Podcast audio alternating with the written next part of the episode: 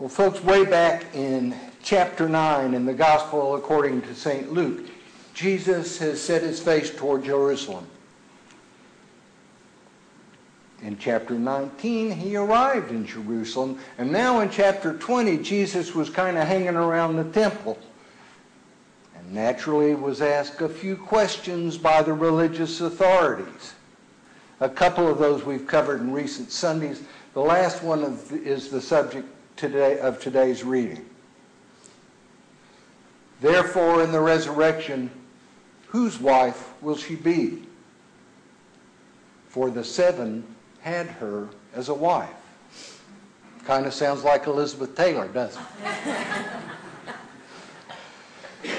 How many of us here this morning think that this last question really has anything to do with marriage? Me neither. And I know that being good Episcopalians, y'all remember who the players were, the Sadducees and the Pharisees, but let me review for those throngs of visitors who may be in the congregation this morning. The Sadducees were a sect of ancient Jews that accepted only the first five books of the Old Testament Genesis, Exodus, Leviticus, Numbers, and Deuteronomy, the Torah, as authoritative scripture. They gave the writings of the prophets a much lower place in their system, and they rejected the oral tradition altogether. They also tended to be wealthy and politically active, and they absolutely rejected the idea of a resurrection because it's not found in the Torah.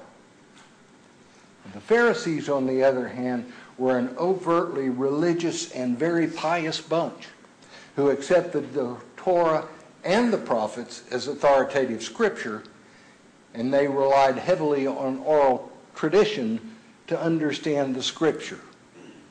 And they did believe in a resurrection. The Sadducees invited Jesus into what they thought was no-win territory between the no-resurrection Sadducees and the resurrection-believing Pharisees, a place where he was bound to alienate at least half of them. And if he said that all seven brothers would be the woman's husbands, he'd alienate all of them. Well, people could imagine a man with seven wives. But gender equality was a long, long way off. And no one would have possibly imagined a woman having had seven husbands. This whole thing smacks of the kind of esoteric theology that the Sadducees were really famous for. For them, marriage was a business proposition, simply a way of ensuring that the family line continued. It was also a protection of sorts for widowed women. Marriage was a crucial element in maintaining the social and financial structure, the stability in their world. But of course, the question really had nothing to do with the poor woman and what she would have had to go through through all this. It was all about the intellectual quicksand into which Jesus and the Pharisees entered with their crazy ideas like life after death. So, so, I think it's kind of important to pay careful attention to what Jesus had to say to the Sadducees when they asked him about the woman with seven husbands. After all, after all, if we're going to get any reliable answer about the hereafter, I think we're surely more likely to get it from Jesus than some psychic with a 900 number and a bank account.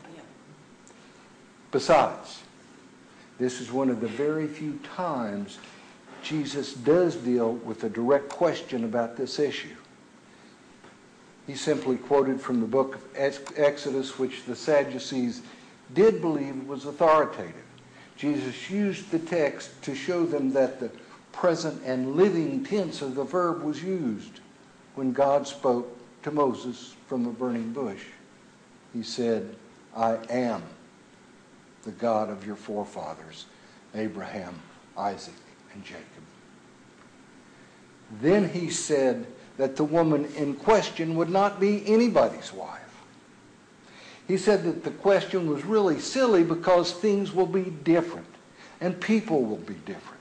He said that we will all be like angels, children of the resurrection, which was, by the way, another dig at the Sadducees because they didn't believe in angels either.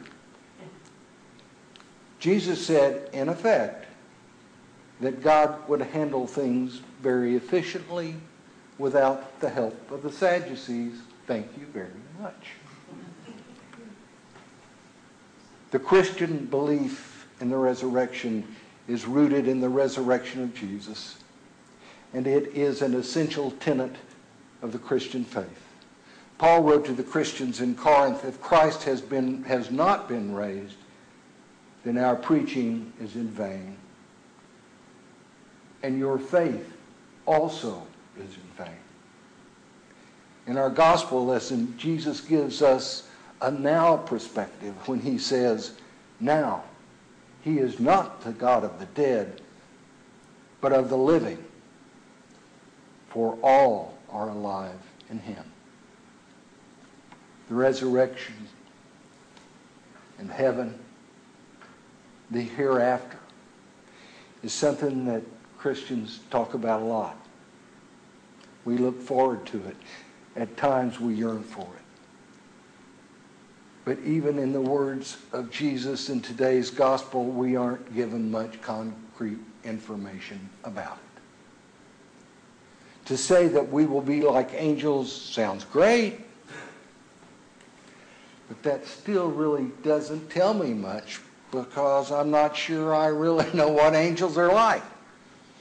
I do understand that eternal life is consistent with, but different from immortality. It is not more of the same old thing that is life on this earth. It's different. And frankly, I'm bothered by the prospect of having no need to be married to that sweet woman with whom I've shared my life. The Sadducees came to Jesus with this really great question. Even if their motives for the question were suspect, it was a great question. And truthfully, I'm a little disappointed by the answer because we little, know a little more about the resurrected life than we did before. There are, of course, other clues, but Jesus simply isn't telling. Don't sweat the small stuff, he seems to say. God's in charge.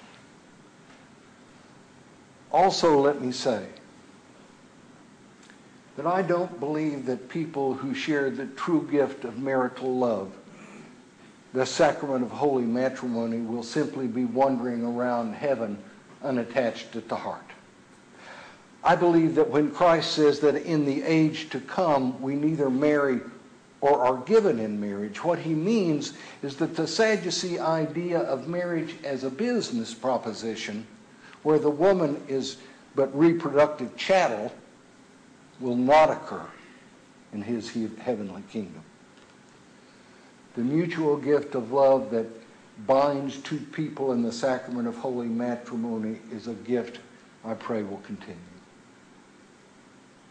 What is central to our understanding of the resurrection is that we understand.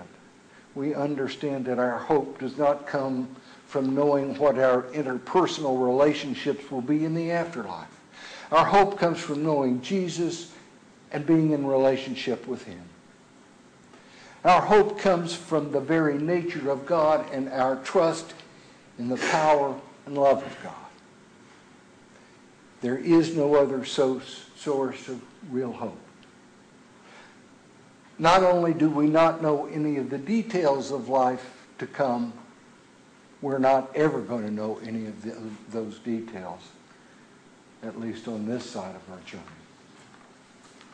I think, I think the transition from this world to the next may have something in common, in common with the transition from the womb to the nursery. It's not usually an easy trip. And if you could tell a baby in the womb what life would be like after it was born, it probably wouldn't sound that great. It probably wouldn't sound like it was worth the trip. But the baby in the womb wouldn't want to hear that it would grow up and leave its mother. Would it? But things begin to look different after we're born and start to grow up. My point is that just as the baby in the womb can't really understand life outside the womb, neither can we fully understand life after death. Heaven will be very, very different from anything we know. So different that we really can't comprehend it. In the end, if you were to ask me what heaven will be like, I'd just have to say, good. heaven will be really, really good. And that's all I know for sure. Amen. Amen.